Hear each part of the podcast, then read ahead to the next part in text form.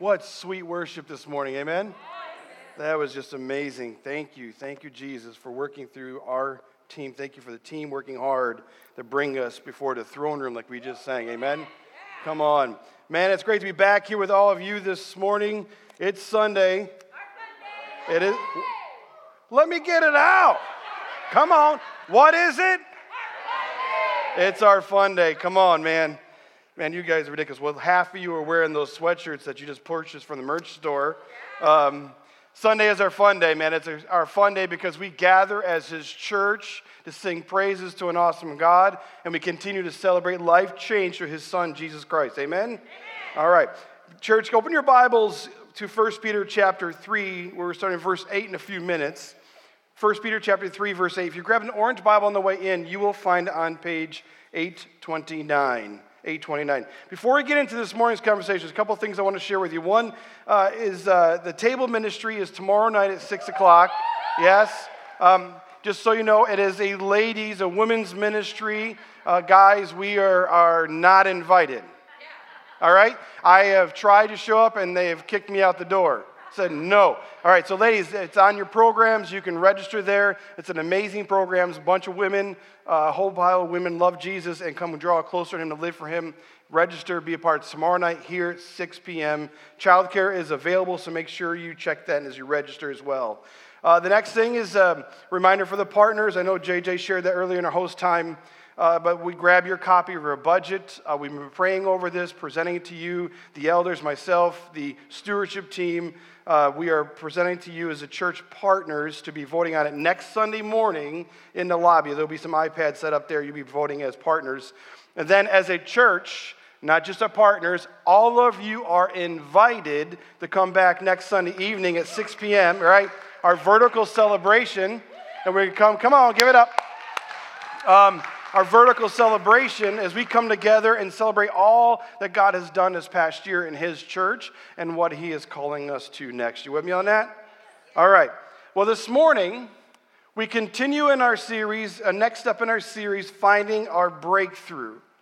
Breaking free and finding victory in this, in this defeated world. Friends, there are many things in this world that stand against us from living the fullness of life that Jesus Christ provides for us. But as I shared at the beginning of this series, Jesus has overcome this world, right? That means for us that when we stand in Jesus, we too can have victory. We can overcome what's in front of us in this world. That we are not meant to just survive in this world, that in Jesus, He gives us everything for us to thrive in this world. And looking back, has been walking through each week, we have a core verse that Peter, the author of this letter, was writing a group of people, of followers of Jesus, to encourage them the same. Like, this is for you. You can find your victory. You, me, today in the 21st century, we can find our victory, our breakthrough. But what we've been learning as we walk into this series, the breakthrough that we're looking for comes to us in ways that we didn't expect. So here's the verse, 1 Peter chapter 5 verse 12. You can see it on the screen. He says, "I have written to you briefly, encouraging you and testifying this is the true grace of God. Stand fast in it." Simply saying, friends, we win by not giving up. Satan and his minions and all the dark things of this world want to do everything they can to take us down. When we choose to fight, to stand in God's grace, that is when we win. We find victory before us by standing in God's strength, in His grace that's poured out in our lives. We stand fast. A phrase that I've been using for this entire series is that we become immovable objects of faith right? We stand, we are resolute in who we are in Jesus and whose we are, that we belong to Him. But, friends, our breakthrough will require something of us. It doesn't come freely. While Peter was reminding the first century church over and over again who they are in Jesus, he calls them to live differently calls us to live differently. And this morning, it's going to be a little bit more of the same. In fact, Peter presses the envelope with this on this a little bit harder, addressing our relationships in life. How do we have a relational breakthrough in a world that hurts us? How do we have breakthrough in relationships? that have hurt us. If you have your Bibles open, we're starting in 1 Peter chapter 3, verse 8. You can find on the screen your Bible or Bible apps. It says, Finally, all of you, all of you be like-minded, be sympathetic, love one another, and be compassionate and humble. All of you. I love these things that it makes it really clear for us. All of you. Again, you know I like to challenge everything, so I like pull out the original language and say, well, oh, what does all of you mean? Is there a way that I can get out of this? You know, I don't really want to be part of that grouping. And guess what all of you means? Stink, right? All of you. Every single one of you are a follower of Jesus. Be like minded, sympathetic, love one another, and be compassionate and humble. Peter sets this up by pointing to our in house responsibility. We as a church, we are the, as the Christ body. We're to live as one another, love one another as a church. He reminds us that in our pain, that in our suffering, in our hurt, that we are to be sympathetic with one another, what we're walking through. We're to be loving towards each other's, whether we deal with our pain. We're to be full of compassion for our brother and sister in Christ. We're to be humble before others. But there's a problem. There's a problem when it comes to hurt people. Hurt people hurt people. Hurt people hurt people. When you remember that Peter is writing to these people, these churches, on purpose. There's a reason he is saying this. He wasn't just pulling words because it sounded good. He was addressing a situation that was taking place with a group of follower of Jesus hurt people hurt people. If for some reason, when we are experiencing pain, when we are experiencing hardship, we have a tendency to take others down with us. We find it easier to hurt those who are closest to us our personal family and our church family. He is dressing the church. Now, nowadays, there's a term for this that's thrown out there that people use in churches. It's called church hurt. There's a such thing as called church hurt. And because of church hurts, people have walked away from the church saying, I love God, I love Jesus, but I'm done with the church. Because of church hurt, people have walked away from their church. And I think it's very interesting that in the ministry, in the church, that we have put a label on it as if church hurt is something special or unique. No. All it is, is the broken world finding its way into the house of the Lord and into the lives of his children. I've seen it, I've experienced it You've seen it, you've experienced it. I was praying through this this morning. I was, I was sitting there going through this message and talking to God and drinking my coffee. And I was, we're talking, and he brought to mind uh, many, many years ago when I was an early, when I was younger. When I was younger, I was a deacon, uh, leadership of a small country town in upstate New York, where church hurt was a thing became very real. The pastor of the church, who had been there for 25 years, had left. There was some unattended divisions between families in the church that caused a huge uh, division in the church, and, and, we, and all this stuff was going on. I remember being in a new pastor in, and we're having this meeting, and a church meeting, business meeting, and I remember see the, the evil unfold before my eyes. See, people were hurting. Their church family was hurting. Their, their pastor they loved and raised their kids with was gone and, and moved on, and there was some unfinished resolved reconciliation between other families. And instead of walking through this, as God would call us to, they chose to use the opportunity as hurt people to hurt people.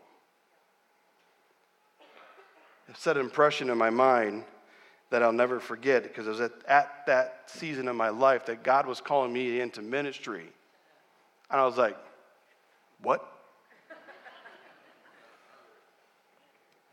Friends, our call by Jesus is to be different, to be holy, set apart in our hardship, not hurting other people, not hurting one another, but loving one another in our pain. And as we stand in His grace, as you stand in His grace, everything changes. See, because we sometimes we feel like we go through our hardship and a pain like we're the only ones dealing with it. And so we lash out because we want to hurt people because we want them to feel what we're feeling. But as we stand as followers of Jesus, we lock arms. Imagine locking arms, locking arm, locking arm, locking arm. Then we become an immovable mountain for Jesus. But when we act and live like we're alone, that we have nobody walking, and we start biting on our own family. This isn't locking arms. We're surrounding the weak and we're attacking. Peter's reminding them you are royal priesthood, set apart people. Stop it. Lock arms. Instead of hurting those closest to you, love on them. Be like minded, sympathetic, what they're walking through, what you're walking through, compassionate and humble. Because, friends, we may think that we always have the right in our head, but we're not always right. But then, just when we thought Peter was done, he throws it down. Look at verse 9.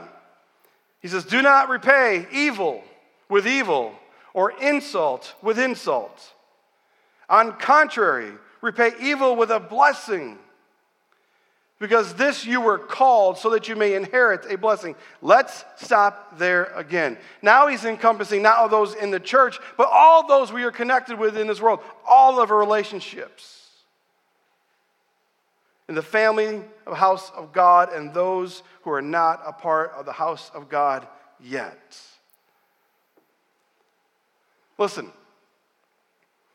if I could remove verses in Scripture from the Bible that I don't like, that I don't want to follow, this might be in the top of my list.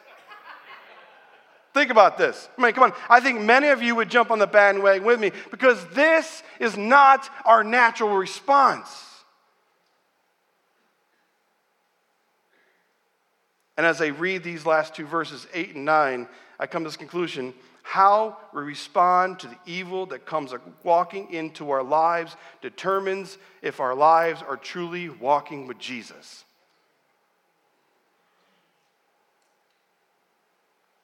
Our response, if we're honest, is to repay evil with equal to or greater evil.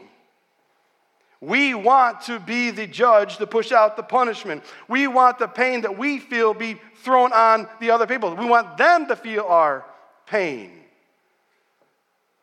But Peter reminds us of something different, something greater than our natural broken response is that there's a supernatural within us, inside of the children of God, that if we're truly listening to the Holy Spirit, would be and react and respond differently.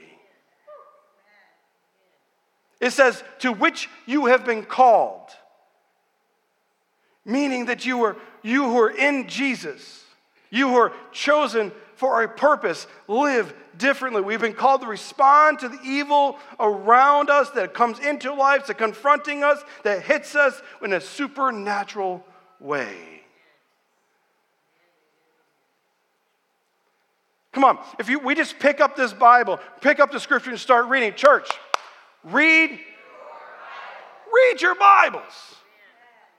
Because when we do, when we dig in, we see over and over again life and the response of those who are walking in God's grace and how they are confronted with evil in their life and how God has called them to live it out. I mean, as I stand here this morning, as I was praying through this this past week, pulling this all together, I think of this Israel's first king, the crazy King Saul.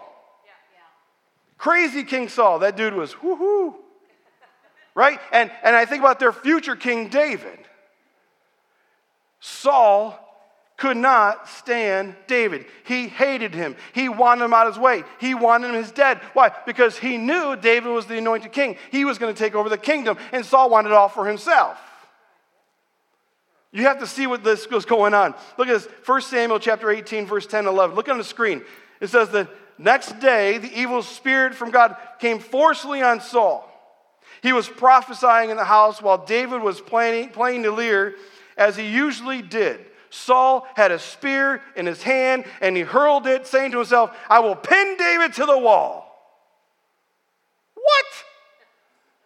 David eluded him not once, but twice. I don't know about David. Come on, think about this. There was evil in the world. It was present to take down God's chosen. But how did David respond? He simply dodged the death threat.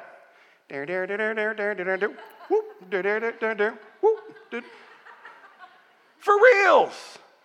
If it was me, I would have pulled my inner warrior, would have painted my face, and was just like taking you out. I'll paint you against the wall.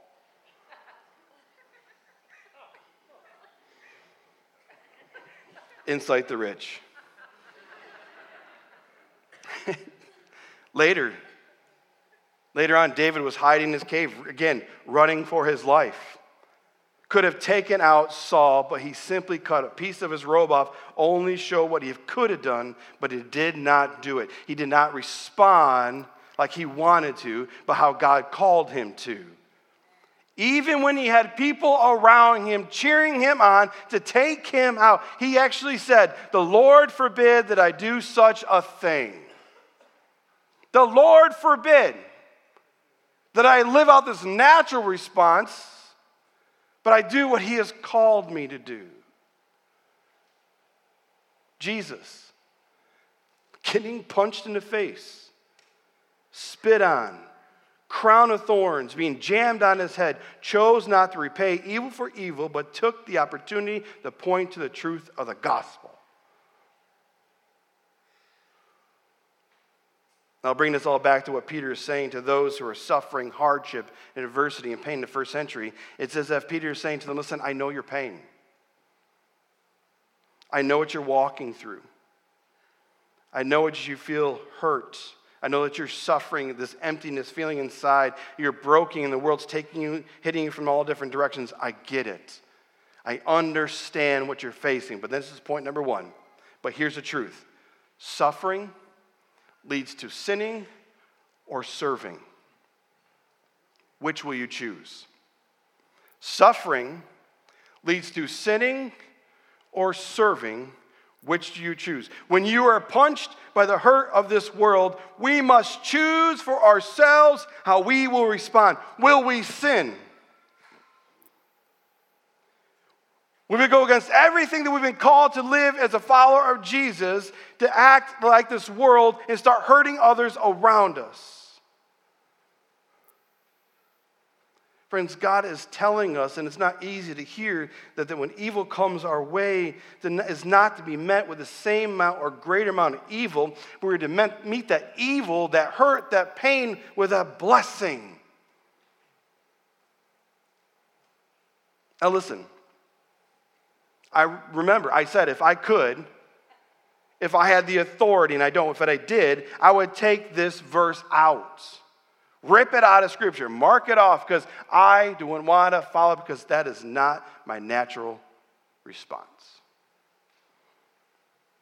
Back in high school, um, I, I played football. I love to play football. I love to play football for one reason I could hit somebody as hard as I want and not get in trouble for it. Think about this. You play, you run as hard as you want and hit them as hard as you want, and you don't get in trouble. In fact, I had people cheering me on when they heard the pads crash. Like, yo, come on, wonderful hit. I'm like, yes. Every once in a while, somebody would get a good hit on me. I looked at him and I said, I'm going to immediately seek you out the next play. Look right in the eyes. I don't care what the coach calls. I don't care where the play is going. I'm going to find you, and it's going to hurt. I did that. I'm sorry I did that. It's going to hurt. And there was no, it was so much joy. It hit him so hard the next play that I'd see snot bubbles coming out of their nose. I'm like, yeah, baby, stay in your lane.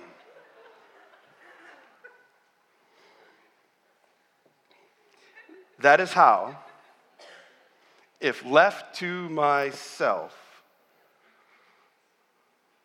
that I will respond to the hurt and evil that happens in my life. And it's my guess that many of you are with me. But God says, to which you have been called, to set aside your natural response and live out the supernatural response through the Holy Spirit that resides within you as a child of God, every follower of Jesus.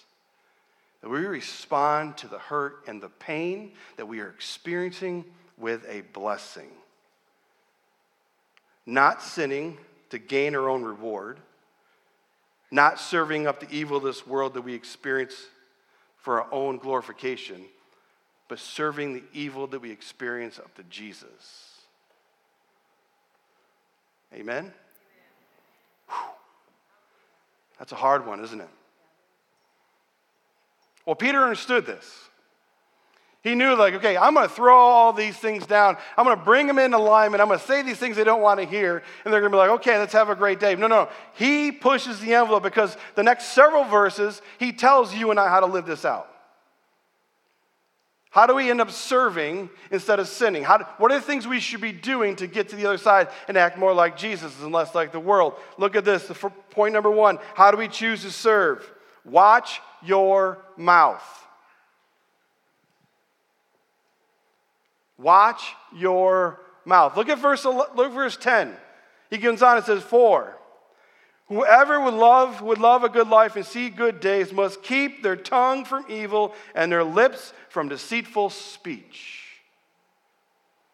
Keep our tongues from evil. Friends, our words matter. Every word matters. Anything that comes out of our mouths can never be taken back again. Every word that comes across our lips in this, today's world, every te- uh, even further than that, every word that's typed or text, emailed, or posted on social media makes a difference. And are we going to use our words as a matter of sinning, or are we're going to use our words as a matter of serving others? How do we respond when people cut us down? How do we respond when people say or approve of or post anything that differs from our personal position? Man, right now we're in such a technology driven world. We're, the, our world is at a war of words in the digital space. People use the social platforms that were meant to bring community as an emotional public diary dump and they take other people out in the process. They use it as a weapon to cut other people down, to sweep other people in their lives, even their brothers and sisters in Christ. And I get it. It's really easy to get keyboard courage and to type and hit send. It's really easy to get your thumbs flying and hit post. I see some of the trash that's out there, and I want to respond. I want to jump into the debate and have the conversation. Sometimes I see some things out there, I want to push people's faces in Scripture. Say, listen, what does that say? There's a ton of things I want to say, but I can't. And I don't. Because I have come to the conclusion, and I'm no better than you in this, but I know the greatest move I can make for the kingdom is to stand fast in this broken world. And to stand fast who I am is to simply watch my words? Am I, am I serving myself by responding, or am I serving others before me? Proverbs 18 21 says, The tongue has the power of life and death. Those who love it will live, love it will eat its fruit. What fruit do you choose to eat? The one that gives life or the one that leads to death? If you want breakthrough, friends, you want to choose to serve, then what your mama said when you're a little kid still holds true with your walk with Jesus. Watch your mouths. Amen? Now, just, just for a little, little solid foundation here, if you're like, well, Rich, you're just kind of stepping on our toes this morning, let me just tell you what Jesus says. You know, we have this truth sayer, like, I'm always speaking the truth. Let me, let me tell you what Jesus says. Matthew 12, 36. He says, But I tell you that everyone, everyone, we can't get out of this one, will have to give an account on the day of judgment for every empty word they have spoken. Gulp. Peter goes on, verse 11, he says, They must turn from evil and do good. They must seek peace and pursue it. Let's stop there again. We are to watch our mouths. B, we are to seek peace. You want to serve others, seek peace. I mean, think about it. Peace is what so many people want. Peace is because we're living a life of chaos. It's why people come to Jesus. Like, my life is turned upside down. I don't know what's going on. I have this emptiness inside. I need this peace in my life. And they come to Jesus. Jesus says, Come to me and I'll give you peace. That's what we seek and desire in our lives. But we need to seek it out even in our hardships. With our words and our actions. But too often, our words and our actions and our lives say something different. We want our pound of flesh, and we're not going to stop until we get it. And if that's our hearts, we'll never have peace. We'll always be toiling and hurting inside. Think through this with me. Right now in your life, and the lives of those around you, can you, where, where can you bring peace to frustration? Things that you're walking through, things that you're hardships you're dealing with, where can peace step in and make a difference for you? So it's not longer taking people down, but you're serving them up to Jesus. I mean, very clear, seeking peace is not rolling over and just taking a beating as many people think. Seeking peace is giving God the opportunity to intervene to something we can't and do something we can't see. Seeking peace is serving others. We all have motives. We can either hurt people while we're experiencing our own suffering, or we can choose to seek peace in it. And by the way, true peace is countercultural but it's so Jesus. Jesus sets us straight in case we're, again, we're wondering or had any confusion. He says in Matthew chapter 5, verse 9, Blessed are, those, are the peacemakers, for they will be called children of God. Watch our mouths, seek peace. We got three here. C, get on your knees. Get on your knees. Peter is setting a pattern for us to have our relational breakthrough. Verse 12, he goes on, For the eyes of the Lord are on the righteous, and his ears are attentive to their prayer. But the face of the Lord is against those who do evil. God's eyes are on the righteous, those who are living in a right standing with him. He listens to their prayers.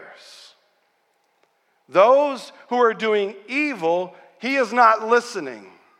Those who are deciding to take other people down in their own pain, he is not listening. He hears our hearts.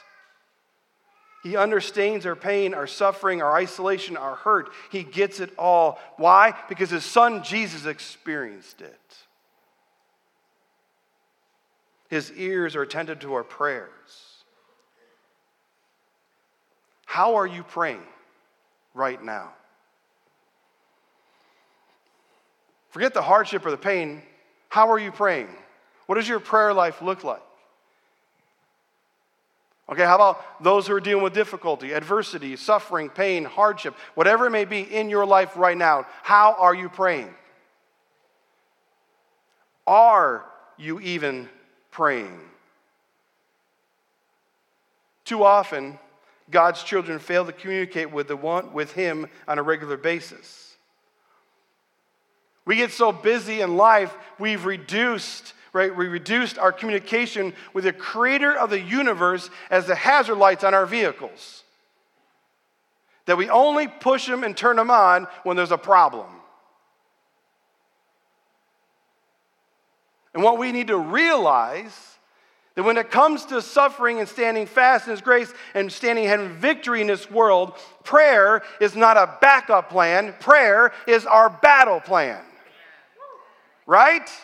It's not something we just bring in at the last moment, like, Jesus, take the wheel, right? It's not what we do. You bring it into your world. It becomes part of who you are. Why? Because it's our battle plan. We're standing fast. We're talking to God. He's giving us everything we need. Prayer is not just a one way street. As we're talking to Jesus, Jesus is talking to us, saying, Get out of your head, get it right, act like I've called you to act, and stand fast with everything that I've given you. It's not a backup plan, it's our battle plan.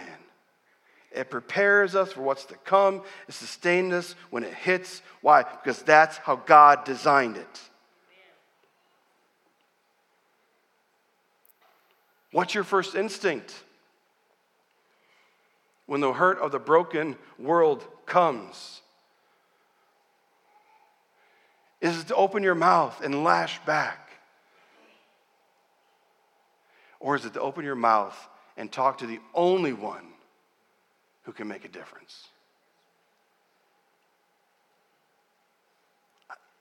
How many times did Jesus get on his knees before he stepped in a difficult situation? How many times did Jesus get on his knees after he went through a difficult situation? Praying is how we serve. We serve others because we come before the Father who helps sets our hearts right. And when our hearts are right, righteous, we're not taking others down. We get on our knees and let God expose where we're truly at. And we let Him change. And then we move forward. You with me? All right, one more. Peter's not done. Lastly, offer hope.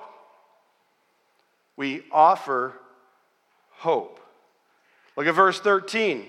Who is going to harm you if you're eager to do good? But even if you should suffer for what is right, you are what? Oh, we are blessed.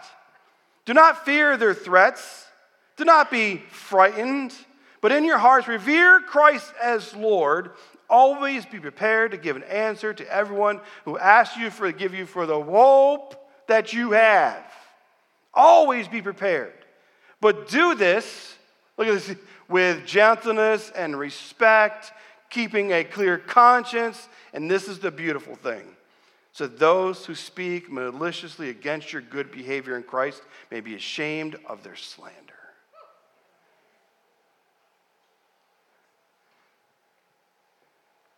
There is something beautiful that when we are in the midst of darkness or hardship or pain, that when we stand fast in His grace, the world sees something different.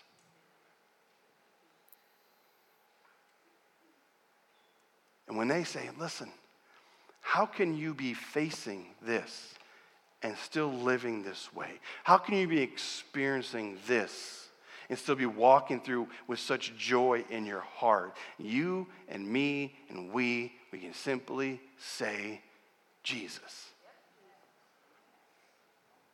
Jesus. The little section at the end there, again, it says, Those who speak maliciously against your good behavior in Christ may be ashamed of their slander.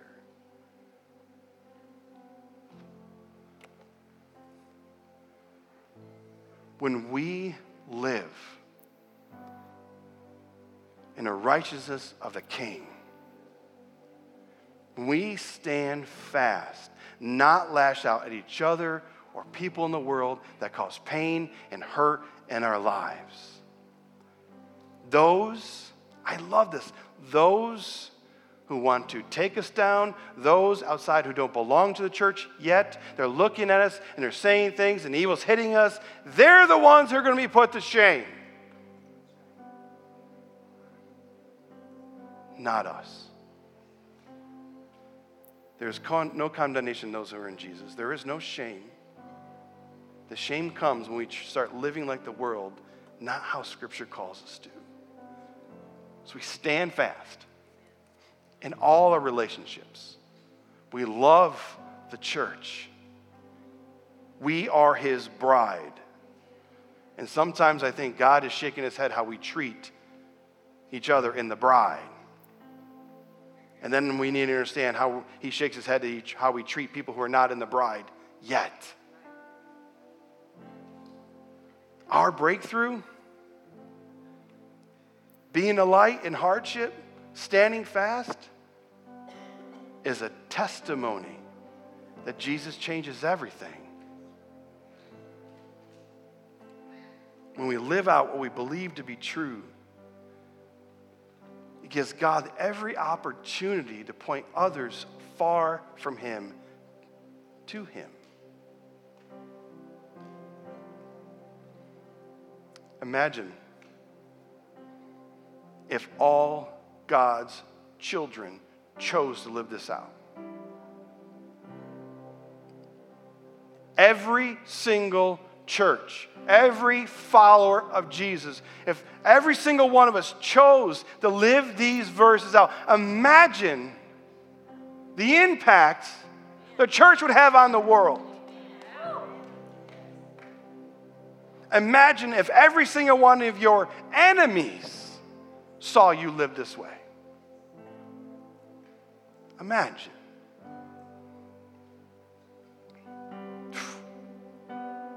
Now, I want you to take that image and live it. Because as follower of Jesus, we are called to do just that and nothing less. That's how we find our breakthrough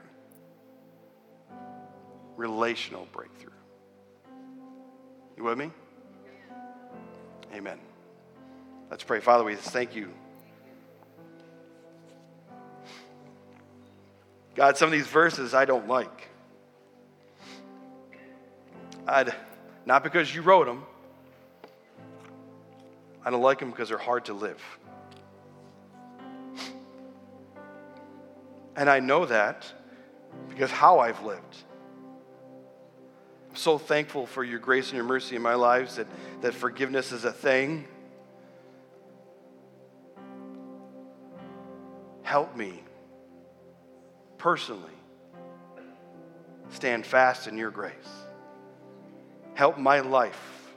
Help me learn to serve others. Help me love your bride. Help me love those who are not with you yet. Let my life be a light to the world. I'm not going to get it perfect. But I follow one who has. God, I think for that for our church, my family.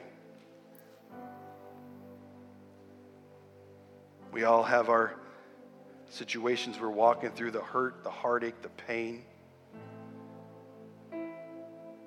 You've called them to live the same way. I pray that you strengthen them this morning. I Pray that your grace is washing over them right now. Your spirit is showing them that there is a different way, the supernatural way of following Jesus.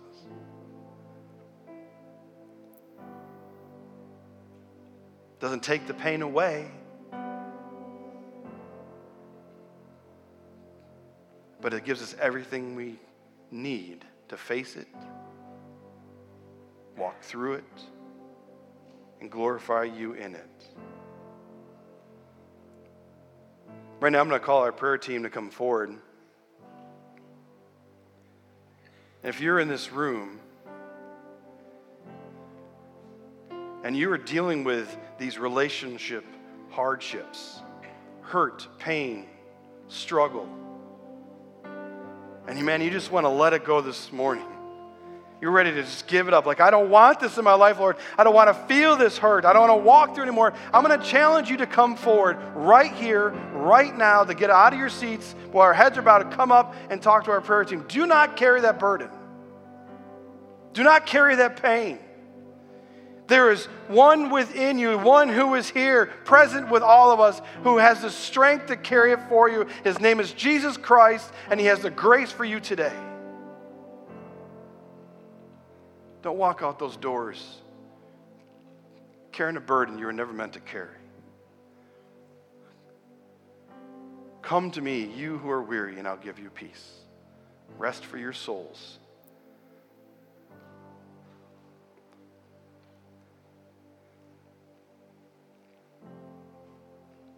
Maybe you're in this room this morning and you've never given your life to Jesus. You've been walking through and dealing with pain. You don't know how to get out. You don't know how to get through it.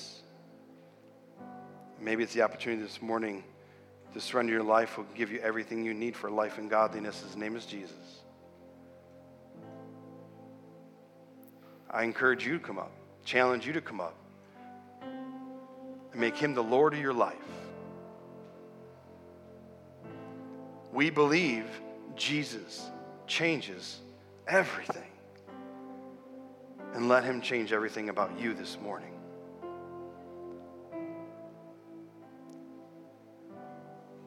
God, again, thank you for making it real. Thank you for keeping it raw. Thank you for including all of us. It's not easy, but we know the best life is found in your will. We worship you. We praise you. And this morning, the entire church says what? Amen. God bless, church. Have an amazing week.